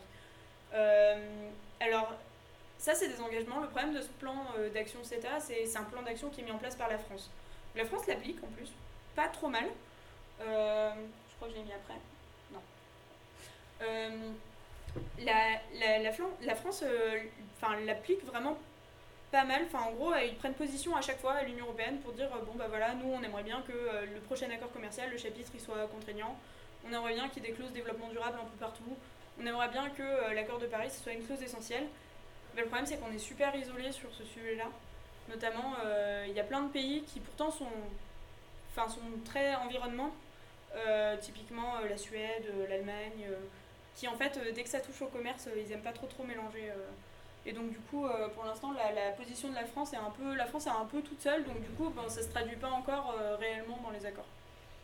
Mais la clause de respect de l'accord de Paris, le problème c'est par exemple, du coup, ça veut dire qu'on peut plus faire de commerce avec les États-Unis. Enfin, il n'y a plus de négociations bilatérales possibles. Très, très exactement. Et donc, du coup, quand. Euh... quand même. Euh, non, mais. Les États-Unis dans ce bah, ça serait l'idée. Alors, du coup, ce qui s'est passé, c'est bon, déjà, un accord de libre-échange, euh, ça concerne quand même beaucoup de, de secteurs. Donc, du coup, ils ont posé la question à Macron. Qui, parce que, quand même, Macron, il l'a porté, ce plan d'action. Donc, du coup, a priori, c'est qu'il est d'accord avec. Euh, et surtout, notamment, il a lancé, euh, parce qu'il a signé quand même le papier qui disait bon, on va négocier sur un ou deux secteurs avec les États-Unis pour les calmer parce qu'ils menaçaient les voitures allemandes. Euh, et donc, quand on lui a posé la question, il a dit oui, mais je parlais d'accords commerciaux généraux. J'ai tout cassé. Ouais, en gros, lui, ce que lui a dit, c'est euh, non, mais euh, on va pas, on va pas euh, signer d'accord de libre-échange global avec les États-Unis. La France mettra toujours son veto là-dessus. En gros.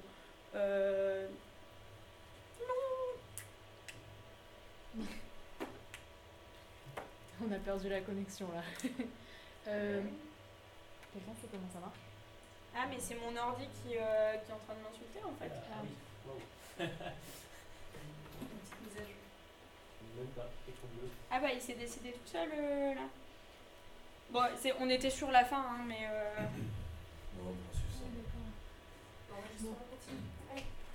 Ouais, je vais me motiver. Attends. Euh... Je sais plus où j'en étais. Ah oui, le plan d'action CETA. Les États-Unis. Euh, en gros, du coup, Macron, ce que. Bah, ce qu'il a dit, lui, c'est on négociera pas d'accord généralisé dans tous les cas. Euh, mais, euh, mais par contre, sur des petits accords sectoriels, euh, c'était pas notre, notre idée n'était pas de, pas de couvrir les accords sectoriels, etc., etc. Donc ouais, c'est un peu emmerdant cette histoire. Bon, les accords, enfin les, ça me déprime cette histoire des États-Unis hors de l'accord de Paris. Mais oui, oui, l'idée c'était que typiquement l'Union européenne ne fasse pas d'accord général avec, avec les États-Unis ça les empêche pas de faire du commerce, ça les empêche juste de faire un accord de libre-échange. Parce que, a priori, en fait, le truc, c'est que nos droits de douane, euh, ils sont déjà hyper bas avec les États-Unis. Donc, euh, un accord de libre-échange, ça impliquerait euh, des contingents agricoles. Et nous, on est hyper frileux sur les contingents agricoles, notamment la France. ça implique. euh, ça impliquerait, euh, ça impliquerait des, des, des pressions sur les, sur les normes euh, environnementales et ça on veut pas trop. Donc, euh, donc du coup, a priori, a priori, dans tous les cas, on n'est pas hyper chaud pour négocier avec les États-Unis. Mais, mais le problème, c'est qu'ils forcent un peu, donc on verra combien de temps on tient.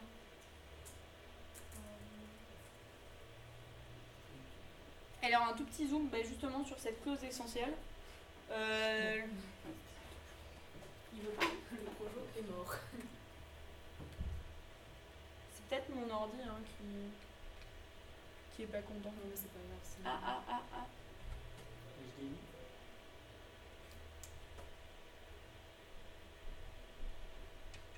Il s'est passé quoi là? Je marche sur un truc peut-être? Non, je crois pas. On va changer la source euh, même. Normalement c'est ordinateur 1. Bah je crois.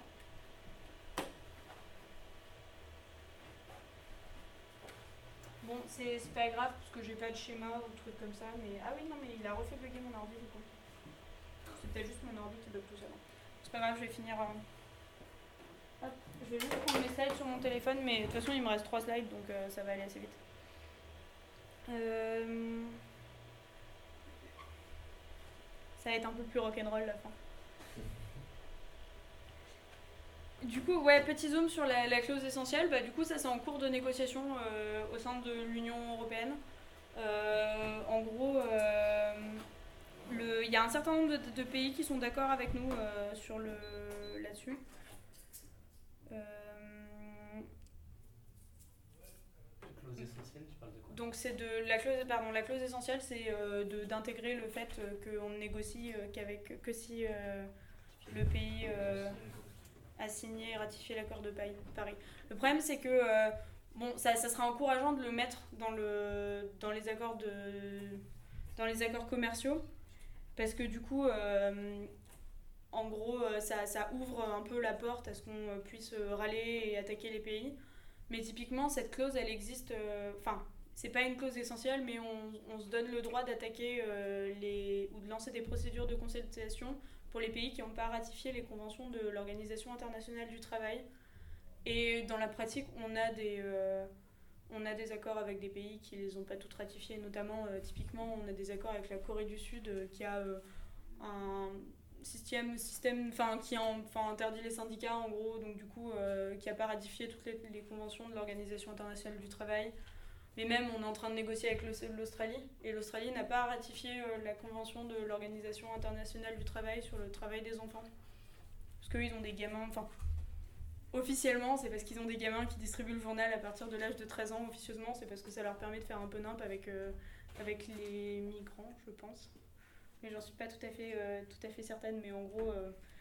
Bon, du coup, ça serait encourageant, mais on n'y est pas encore. Euh. Ah, il me restait encore un certain nombre de... sli- Ah non, il m'en restait 5. L'autre idée, et alors ça, c'était une grosse mesure que Hulot a poussée, et qui a priori, ça euh, devrait euh, passer, enfin c'est en cours.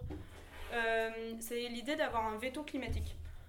Donc l'idée, c'est d'éviter euh, ce, ce, dont j'ai parlé, qui s'appelle le chilling effect, et euh, dans lequel une entreprise, euh, si on estime qu'on fait trop de protectionnisme et de la concurrence déloyale, peut attaquer l'État dans le cadre de, euh, des accords euh, de libre-échange. Bah là, l'idée dans le cadre du CETA, ce serait que si jamais on passe une norme qu'on estime ambitieuse et que la France et le Canada se mettent d'accord sur le fait que cette norme est bien, bah du coup, une entreprise canadienne aurait quand même pas le droit d'attaquer la France au titre de l'accord de libre-échange. Parce que la France et le Canada seraient tous les deux d'accord sur le fait que la norme est bien et qu'elle a été faite pour euh, le bien commun. Quoi. Euh, et ça, euh, les pays sont plutôt euh, d'accord, donc ça, ça va être mis en place, normalement. Et l'idée, c'est donc, dès qu'il y a une norme, de, de l'exclure du champ de la cour d'investissement. Donc le bilan du plan d'action de CETA, bah, ça j'en ai un petit peu parlé, mais en gros, bah, l'idée c'est que la France elle est un peu isolée là-dessus pour le moment. ouais. Tu es isolé, c'est dans quelle instance de l'Union Européenne Et ouais, justement, c'est le problème de commerce actuellement, c'est un peu un problème de gouvernance, mais euh, enfin il y a quand même un problème de gouvernance sur le commerce, euh, qui est qu'on fait du commerce dans le cadre de la DG commerce. Donc, en gros, il y a plein de pays. Typiquement, quand tu. Enfin, en gros, y a, ça fonctionne hyper en silo. Donc, tu as la DG Environnement dans un cas. Dans un point. Ouais, Direction Générale de l'Environnement dans l'Union Européenne. Qui, fait, qui statue sur des questions d'environnement. Il y a DG Commerce qui fait du commerce, mais les deux, elles se parlent pas. Et les gens de la DG Environnement, ils ont aucun droit de dire quelque chose sur le commerce. Et donc, du coup, euh, ben, comme les négociations, elles se font dans les arènes commerciales, a priori, et que les arènes, dans les arènes commerciales, bah, c'est des gens des ministères de. Enfin, c'est Bercy qui y va, quoi, nous, pour la France. Euh, et ben, du coup, a priori, en fait, euh, ils sont moins sensibles aux questions environnementales. Donc parfois, en fait, on se rend compte qu'il y a des pays qui sont à peu près alignés sur nous, mais que dans l'arène commerciale, euh, quand même, ils nous laissent tout seuls, quoi. Euh, et, euh, et en France, c'est pas... Enfin, en fait, c'est le cas aussi dans les pays. Il n'y a qu'en France où, en gros, maintenant, en France, on fonctionne. On a le, le secrétariat d'État chargé du commerce qui est rattaché au ministère des Affaires étrangères. Mais par contre, en fait, la position de la France, elle n'est pas définie par ce mec-là elle est définie par le secrétariat général aux affaires euh, européennes, qui est euh, en gros le service du Premier ministre. Et leur, leur rôle, c'est d'interministérialiser les positions. Donc en fait, toutes les semaines, euh, à l'Union, donc ça c'était un peu mon boulot quand j'étais stagiaire là-bas, c'est toutes les semaines, l'Union européenne fait un, ce qu'ils appellent un comité de, suivi de la politique commerciale. Donc c'est une réunion tous les vendredis matins, c'est euh, pour parler des sujets commerciaux. Donc euh, ils prennent, ils ont un agenda qu'ils définissent deux jours avant et puis, euh, puis ils déroulent les sujets. Et en gros, ce que nous on fait en France, c'est que la veille, le jeudi, tous les ministères, les, les, gens en charge du commerce de tous les ministères se réunissent ensemble dans la même pièce et disent ok maintenant si la France doit s'exprimer sur le sujet du Mercosur, que va dire la France? Là demain on va parler de l'accord sur l'Indonésie. Euh, est-ce que là, et typiquement là c'est le moment où nous, euh, ministère de la Transition écologique et solidaire, on arrive et on dit oui il y a un sujet déforestation à l'île de Palme, ce serait bien de le mentionner, etc. Et on interministérialise tout ça. Et à la fin, une fois qu'on s'est tous un peu mis d'accord, si jamais il y a des, euh, si jamais il y a des dissensus, ça remonte, ça peut remonter jusqu'au cabinet de, des ministres quoi, qui eux décident de la ligne politique finale. Mais globalement, on se met, on essaye de se mettre d'accord entre nous. Euh, et ensuite, euh, la France, euh, le, il y a un mec de Bercy qui va à la réunion le lendemain et qui prend parole pour la France sur des éléments de langage sur lesquels on s'est tous mis d'accord. En fait, les autres pays de l'Union européenne, ils marchent pas comme ça. Les autres pays de l'Union européenne, ils font comme la Commission européenne, ils fonctionnent en silo. Donc typiquement, nous, on allait voir nos potes suédois ou nos potes allemands du ministère de l'Environnement allemand et suédois avec notre petite mesure de la clause essentielle puis on leur passait un coup de fil et dit oh, c'est génial, c'est très bien. Euh, quand on leur parlait d'huile de palme, euh, c'est génial, c'est très bien, mais c'est pas nous qui décidons quoi. Et donc du coup, en fait, euh, c'est pas eux qui ont le dernier mot et c'est pas eux qui, disent leur, qui ont leur mot à dire sur les, questions de, de, de, commerce. Ce qui fait que on avait des retours assez positifs des pays. Puis après, en fait, quand on se pointait dans le truc commerce, comme en fait on est le seul, quasiment un des seuls pays en Union Européenne où le ministère de la Transition écologique et solidaire peut dire un mot dans les arènes commerciales, bah du coup en fait en face euh, les gens ils sont plutôt fermés quoi. Donc c'est un peu enfin c'est actuellement c'est le gros problème de l'Union européenne, c'est que ça fonctionne encore trop en silo et on pourrait faire vraiment quelque chose de bien parce que de toute façon on peut partir d'une manière très pragmatique, on peut se dire euh, bon bah le commerce de toute façon il va se faire quoi. A priori, les pays de l'Union européenne, ils sont partis pour faire du commerce. Les gens, ils ont pour consigne, même à Bercy, ils ont pour consigne de faire toujours plus de commerce. Euh, Bon, moi, ma considération, c'est que euh, là, on part du principe que le commerce. Enfin, tu vois, genre, euh, dans les ministères, tout le monde part du principe que le commerce, c'est bien et qu'on va quand même pas trop le limiter pour des raisons d'environnement.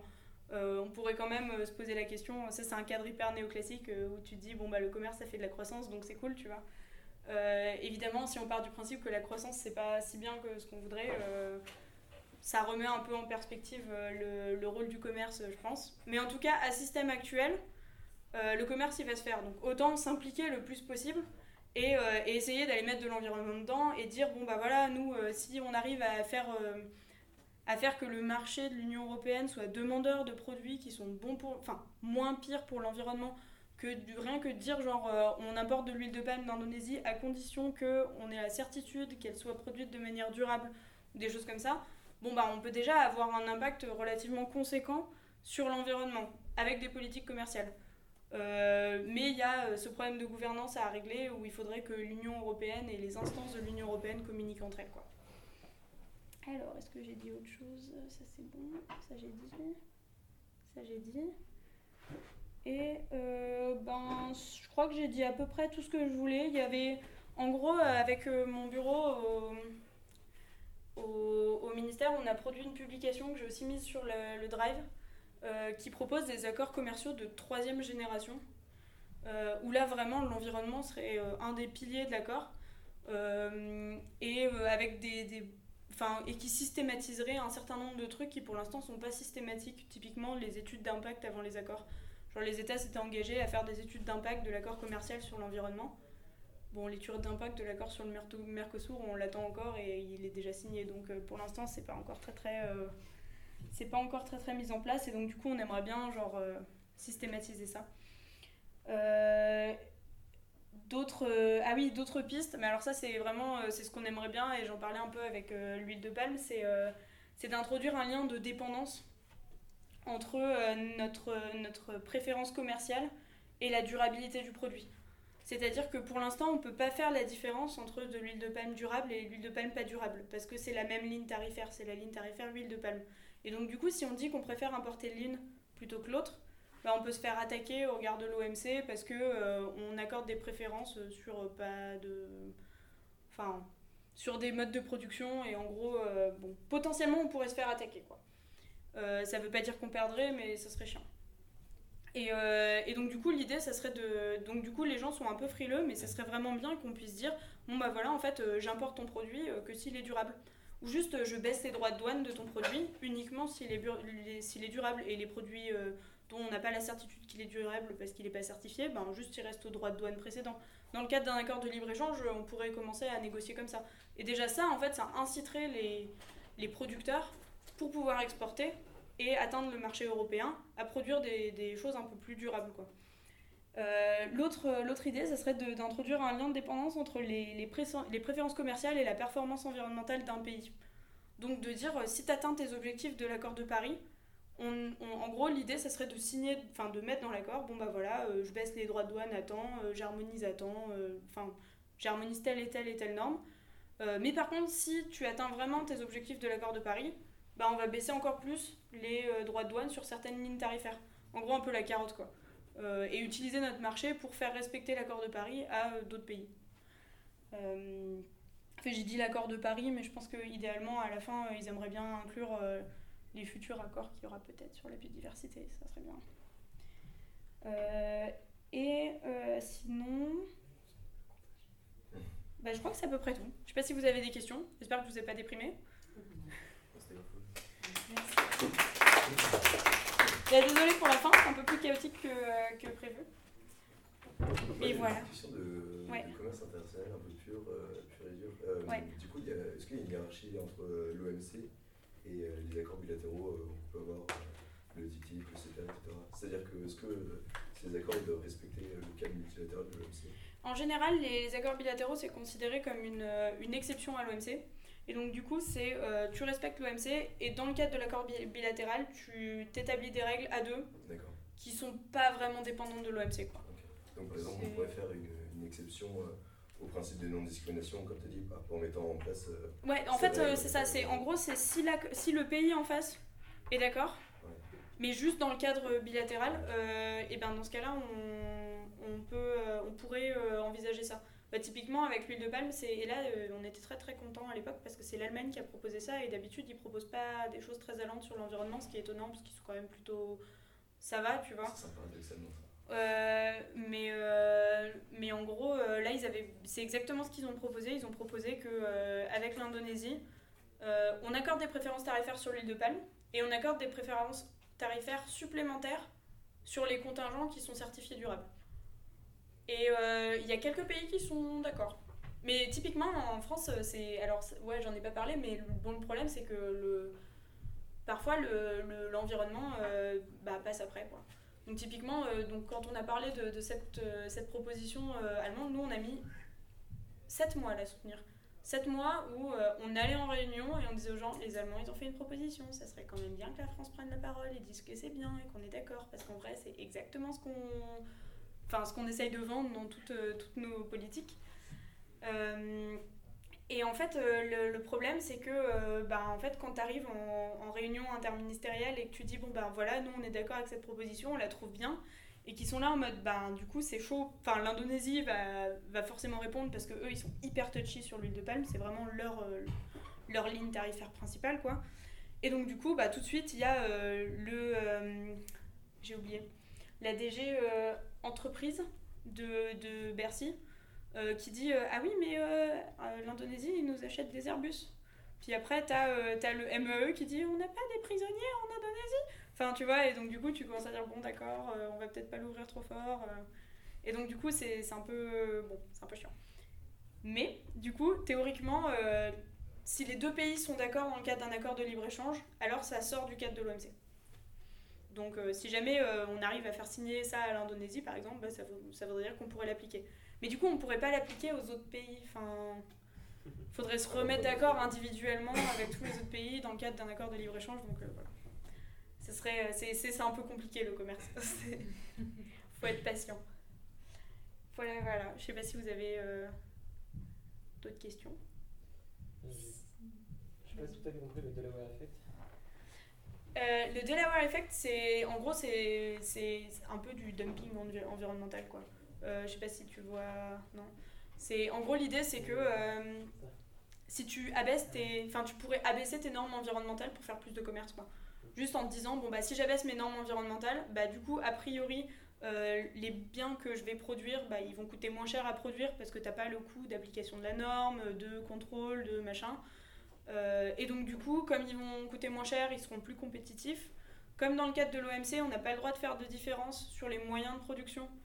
En gros, dans le, c'est un peu le, truc qui est un peu chiant dans le cadre de l'OMC, dans la prise en compte de l'environnement dans l'OMC actuellement, c'est que euh, t'es pas censé faire de différence entre la manière dont deux produits ont été produits s'ils sont équivalents à la fin. Et donc, euh, et donc du coup, ce que les pays essaient de plus en plus de faire reconnaître, en tout cas ceux qui sont allant vers l'environnement, c'est que un produit qui a un contenu carbone plus élevé, même si en pratique il est identique à un autre produit qui a un contenu carbone plus bas, bah, on ne peut pas considérer que ce soit la même ligne tarifaire et donc que ce soit le même produit. Euh, mais donc, du coup, l'idée, c'est que bah, l'idée du Delaware Effect, c'est juste de dire que bah, du coup, un pays qui baisse ses normes environnementales, bah, il permet euh, de produire euh, parfois de manière plus compétitive. Et donc, du coup, euh, donc, du coup c'est, de la concurrence déloyale avec les pays qui, qui à côté, auront maintenu leurs normes. Quoi. Et du coup, ça, ça, ne, ça, ça, ça pourrait. Enfin, si, si tu luttes pas contre ça, il pourrait y avoir la tentation que les enfin de baisser toujours plus les normes environnementales. Alors il se trouve qu'en pratique euh, ça arrive pas. Enfin en gros ça a été documenté une fois et la plupart du temps en fait euh, les pays euh, soit enfin ils le font pas en fait, ils baissent très rarement leurs normes environnementales. C'est plutôt le fait de les augmenter qui est beaucoup plus difficile. ça ça peut ça ça peut arriver. Bah, ça c'est le chilling effect du coup notamment. Mais, euh, mais, par contre, mais par contre, ça a été plutôt, ça a été même mieux documenté dans l'autre sens, euh, typiquement avec cette histoire de Californie, qui, où, quand tu augmentes une norme, a priori, si tes partenaires commerciaux euh, veulent continuer à faire du commerce avec toi et, se mettre à appliquer cette norme-là, bah, ça va juste exporter ces normes-là à des pays qui n'étaient pas forcément, qui l'auraient pas fait tout seul, quoi. Mais dans le cas de la Californie, c'était des normes environnementales? Il me semble que c'était environnemental. Faudrait que je vérifie. C'était un truc à la con. Hein sur la pollution des voitures, ouais. Mm. Ils hyper exigeantes et du coup, le marché des, voitures aux États-Unis s'est adapté. Euh, voilà, voilà, voilà. Mais en gros, l'idée, l'idée c'est que euh, si jamais nous, on se mettait à avoir des, des, avoir euh, des normes hyper ambitieuses et qu'on avait une politique enfin, commerciale qui permettait vraiment de protéger la mise en place de ces normes-là, bah, du coup, on pourrait vraiment faire un giga California Effect. Pas sur tous les marchés, mais il y a quand même des, il y a quand même des marchés où l'Union européenne, euh, elle a une, un poids conséquent. Quoi. Donc euh, voilà. Mais pour ça, il faut arriver à se mettre d'accord au niveau de l'Union européenne. Pour ça, il faut arriver à se mettre d'accord au niveau de l'Union européenne, ce qui n'est pas toujours gagné. Ben, ça dépend beaucoup, euh, notamment de la présidence. Parce qu'en fait, c'est la présidence. Enfin, en gros, bon, je ne sais pas si vous savez comment ça marche, mais la commission, en gros, la présidence, elle roule tous les six mois. Et selon qui, qui, quel pays a la présidence, bah, c'est plus ou moins allant sur certains sujets. Donc, typiquement, quand on poussait pour la clause essentielle, c'était sous présidence autrichienne. Et l'Autriche, ils n'étaient pas pour, donc du coup, euh, ils le mettaient sans cesse de côté. Ils avaient, euh, ce qu'ils avaient fait, c'est qu'ils avaient dit non, mais du coup, enfin, ajouter la clause essentielle de respect de l'accord de Paris, ça serait renégocier le cadre complet des accords de libre-échange sur lequel on s'était tous mis d'accord. Donc du coup, il faut créer un comité spécial qui va discuter, là-dessus. Et le comité spécial a discuté là-dessus pendant je sais pas combien de mois. Et la, la présidence autrichienne euh, évitait toujours d'en parler parce que comme ça, elle l'avait juste enterré dans un coin. Et après, euh, l'Union européenne est passée sous présidence roumaine. Et là, la présidence roumaine, sur ces sujets-là, ils étaient un peu plus inexpérimentés. Et donc, du coup, euh, c'était plus facile de leur rouler dessus, d'arriver et de dire En fait, on n'a pas parlé de ça encore. Et donc du coup, euh, du coup ça s'est mis à avancer à ce moment-là. quoi. Alors que c'est même pas, c'est même pas qu'ils étaient plus allants sur, euh, sur les sujets environnement et commerce, c'est juste que ils n'étaient pas forcément aussi expérimentés euh, là-dessus. quoi. C'est la présidente de quoi tu parles la De la commission, de la, fin, de la DG, ouais, du conseil. Ah. Merci, pardon. Donc chaque DG a la présidence qui tourne Tous les six mois. Tous les six mois. Ouais, tous les six mois. La présidente du... Mais après, le, le reste de la DG bouge pas. quoi. Vous me corrigez si je dis des bêtises, hein, parce que je, des fois, je pense que sur les questions un peu juridiques euh, et institutionnelles, peut-être qu'il y a des personnes dans la pièce qui s'y connaissent mieux que moi, mais euh, voilà, voilà. Moi, j'avais une dernière question, peut-être, si on a le temps, enfin, si ça va pour tout le monde. Euh, c'était sur bah, la question du protectionnisme que finalement, tu as assez peu abordé. Enfin, je me demandais dans quelle mesure c'est mis en question? Est-ce que On va parler du ton dauphin C'est ça. Parce que, ben, je sais pas, mais pour l'instant, euh, pour moi, les discours protectionnistes, d'un côté, il y a les discours écologistes, et euh, il y a les côtés bah, du type euh, de certains partis d'extrême droite qui disent Ah oui, on est super écolo parce que nous, on va faire du super local, on va arrêter d'aller importer des trucs de Chine, etc. Et du coup, je me demandais dans quelle mesure c'est abordé. Est-ce que parce que, je pense que même certaines mesures de l'Union Européenne, par exemple la PAC, la politique agricole commune, en fait, c'est une forme de protectionnisme. C'est marrant, été dénoncé comme tel dans l'OMC. Enfin, complètement. Mais d'ailleurs, euh... l'environnement demande pas aussi pour avoir des normes plus exigeantes une forme de retour au protectionnisme ou est-ce que c'est une illusion et il vaut mieux avoir des, des échanges euh, libres qui mm. mettent des normes plus exigeantes? Enfin, euh, comment c'est pensé à l'échelle euh, bah alors, je peux pas te répondre directement sur les normes environnementales, mais ouais, la question du protectionnisme, elle est hyper importante. Alors déjà parce que euh, en gros, tu as le droit de... Euh, si, enfin, en gros, euh, à l'OMC, le truc où tu peux te faire attaquer, c'est si on estime que ta norme que tu que as mis en place est du protectionnisme déguisé. Et il y a eu notamment plusieurs cas aux États-Unis qui, il se trouve, étaient vraiment du protectionnisme déguisé. et il y a eu quelques cas de, jurisprudence assez connus sur des histoires de. Alors, de thon. Qui est pêché avec des filets. En, gros, les États-Unis ont mis une obligation ou une, étiquette ou une taxe euh, particulière euh, où il fallait que le thon soit euh, le thon qu'on vende soit pêché avec du matériel qui, qui protégeait les dauphins parce qu'en gros tu avais des grosses pêcheries de thon qui, qui niquaient toute la population de dauphins qui était passée chasser à côté quoi euh, et donc, du coup, euh, ils se sont fait attaquer. Alors, je sais même plus ce que le recours disait, mais. Euh, et il y a un autre. et il y a exactement le. Il y a eu le même cas, les États-Unis, pareil, qui avaient passé une mesure environnementale sur les, la pêche à la crevette et qui importait que des crevettes qui étaient pêchées de manière bien pour les tortues. Sauf qu'en fait, il se trouve qu'ils imposaient ce, ce, genre de normes-là qu'aux pays d'Asie du Sud-Est et avec leurs partenaires commerciaux, genre de je sais pas où, euh, bah, en gros, ils avaient continué à ne pas, à ne pas leur imposer ça. Et donc, du coup, euh, le, les, pays d'Asie du Sud-Est ont décidé que c'était euh, du protectionnisme déguisé et les États-Unis se sont fait attaquer. Et bah, du coup, c'en était un petit peu. et après, sur les questions protectionnistes, ouais, c'est vrai qu'il y a, la vraie question. Alors, sur les questions environnementales, je crois que ça n'a pas été beaucoup abordé, mais sur les questions sanitaires, j'ai un prof qui fait ça, qui bosse là-dessus, qui bosse au CIRAD à Ivry, euh, et, qui disait que dans certains cas, il y a des normes sanitaires qui, où, certains, où les chercheurs estimaient que euh, dans l'Union européenne notamment ou dans les pays développés, les normes sanitaires étaient volontairement trop hautes et ça excluait des marchés les pays en voie de développement en fait. Et du coup, il y avait un gros gros sujet commerce et développement Parce que en gros, dans certains cas, euh, ben, ça permet aux pays d'y développer de rester un peu entre eux et d'avoir des normes tellement élevées que de toute façon, euh, ça, ça, exclut d'office les, les, pays en voie de développement. Et alors pour les normes environnementales, je ne sais pas trop, mais du coup pour les normes sanitaires, il semblerait que dans certains cas, bah, ce soit le cas. Bon, et sans oublier le fait qu'évidemment, on interdit l'import de... Enfin bon, bref. Pour parler de la trazine par exemple, hein, on, interdit l'utilisation de la trazine mais on n'interdit pas la production parce qu'on a une grosse industrie chimique en France qui produit de la trazine. Donc on produit de la trazine qu'on exporte dans les pays en voie de développement. Et après, enfin bon, bref. Euh, euh, c'est assez absurde. C'est un peu Nestlé les pour les bébés, tu vois. Genre, c'est. Euh, du coup, je sais pas trop si ça a pu répondre un peu à ta question ou t'éclairer. Je j'y connais pas énormément plus. C'est très large. est-ce que, je me demandais, est-ce que par exemple, il y a des rapports qui montreraient que euh, des fermetures au commerce international, enfin je sais pas, je pense à des pays comme les États-Unis, mm.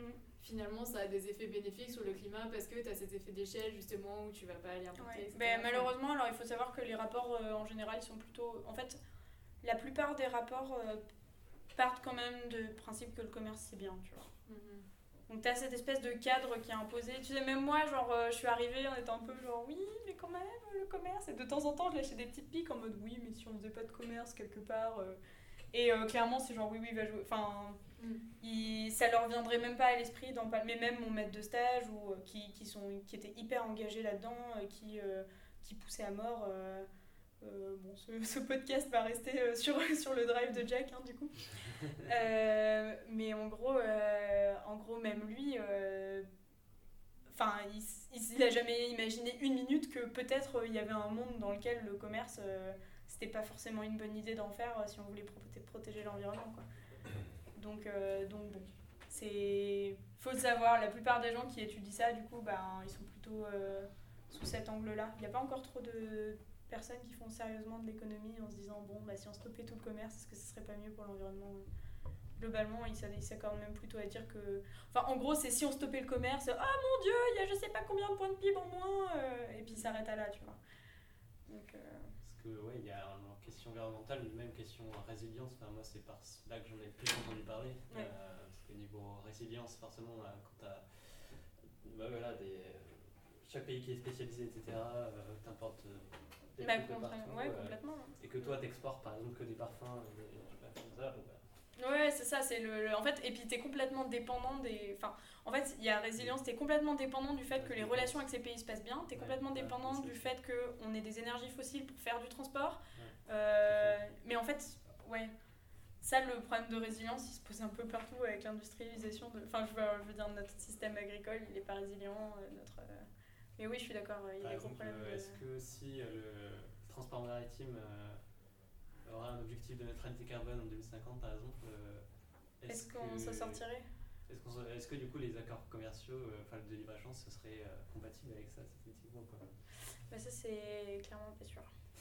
Non, mais c'est, et c'est pour ça que. Mais en fait, c'est, en partie pour ça qu'ils mettent pas les émissions de, du, transport hein, dans, dans les trucs. Enfin, mais donc du coup, euh, c'est parce que ce serait vraiment trop la merde si on commençait à se rendre compte que euh, qu'on n'arrive pas à respecter ces objectifs-là, quoi. Bon, il y a des initiatives volontaires qui sont prises, alors on est content. Hein. mais euh, non, non, mais c'est, mais le truc c'est que ça va pour le mieux, mais ça, enfin, ça, ça, ça va en s'améliorant, mais c'est lent, quoi. C'est lent. Il y a de plus en plus de, de de bonne volonté sur ce genre de sujet. Enfin, en tout cas dans l'Union européenne. Mais euh, bon. Ah oui, d'ailleurs, j'ai une autre question. Est-ce qu'il euh, y a des. Je je sais pas si tu as regardé euh, le Green Deal dernièrement. Est-ce que c'est à l'agenda de, par exemple, les, les, accords de troisième génération? De faire comme. Dans le pacte vert? Ouais, dans le pacte vert. Est-ce qu'ils en parlent du, des, des, accords de libre-échange dans le pacte vert Je sais pas. C'est la même chose. J'ai pas je de mémoire avoir vu des trucs dessus. C'est possible. Mais de, de, plus en plus, alors ça c'est un truc que la, la, la, France essaye de faire de plus en plus, c'est de d'inclure des clauses sur le commerce dans plein de ses stratégies. Notamment par exemple, il y a la stratégie nationale contre la déforestation importée, qui a un petit paragraphe euh, commerce. Euh, c'est rigolo parce que cette stratégie, elle était produite de manière interministérielle. Et donc, du coup, à chaque fois qu'on mettait des clauses sur la déforestation, comme ils étaient en pleine négociation avec l'accord Mercosur, ils étaient un peu, ils voyaient un peu flou les autres ministères. du coup, on, ça y a vraiment eu, mais genre 50 euh, échanges de mails où on envoyait une proposition de paragraphe avec la déforestation et nous la renvoyait en disant on a fait quelques petites modifications. ils avaient enlevé déforestation et leur disaient très bien merci, mais on remet nos, nos trucs d'avant. Et, euh, et, en fait, ils ont réussi à faire supprimer un des paragraphes et ils ne se sont pas rendus compte que le paragraphe suivant disait exactement la même chose. Et, euh, et, donc du coup, il se trouve que c'est quand même dans, le, dans, le, dans la stratégie. Et je pense que c'est juste parce que les autres s'en sont pas rendus compte. Ils sont tellement battus sur le paragraphe d'avant que nous, genre, on, a concentré tout notre, euh, toute notre attention là-dessus en disant ouais, ouais, non, non, mais euh, pour les faire chier un peu. Et puis du coup, ils n'ont pas trop trop tilté que... C'est le, le Non, non, pour le, la stratégie nationale sur la déforestation importée. Mais non, le Green Deal, j'ai pas jeté un coup d'œil J'avoue, bon, c'était euh, il y a quelques temps et du coup, euh, maintenant euh, le commerce, j'y jette un coup d'œil quand j'ai le temps, mais j'ai pas toujours le temps. Mais, mais, non, mais c'est un sujet super intéressant de manière générale. Parce que c'est super intéressant parce que ça traite de coopération enfin, internationale et que la France est au stade où elle commence à se dire bon, en fait, la coopération internationale sur le climat, c'est bien joli dans le cadre de l'accord de Paris, mais ça serait bien d'en faire dans d'autres domaines et de commencer à parler d'environnement dans d'autres sujets. Et donc du coup, même si pour l'instant il se passe pas grand chose, la démarche elle est, enfin fondamentalement, ça veut dire qu'on va dans le bon sens. Ça veut dire que quand on parle de développement, maintenant la France commence à se dire bon bah ok, il faut que notre politique de enfin notre politique de développement, elle soit euh, elle soit pas mauvaise pour l'environnement. L'Agence française de développement s'est engagée à ce que 100% de ses financements respectent l'accord de Paris. Elle s'est engagée à ce que 50% de ses financements soient bons pour, euh, pour le climat.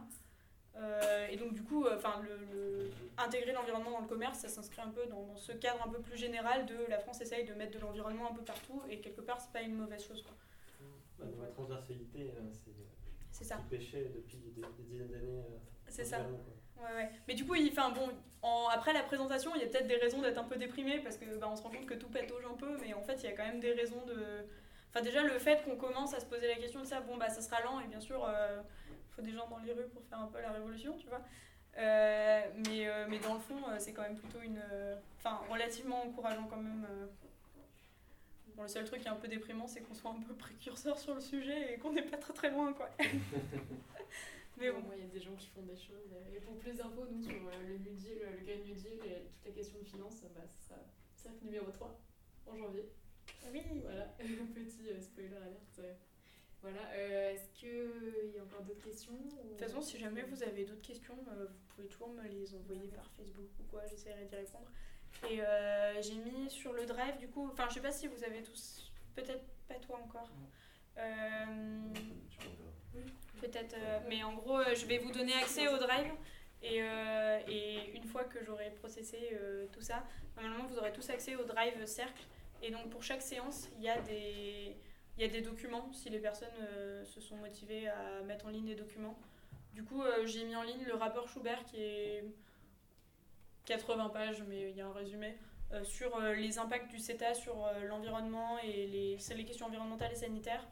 J'ai mis un rapport du ministère sur, le, sur ces accords de troisième génération qui fait 30 pages mais écrit en police 18, donc ça, va, ça, ça va vite à lire.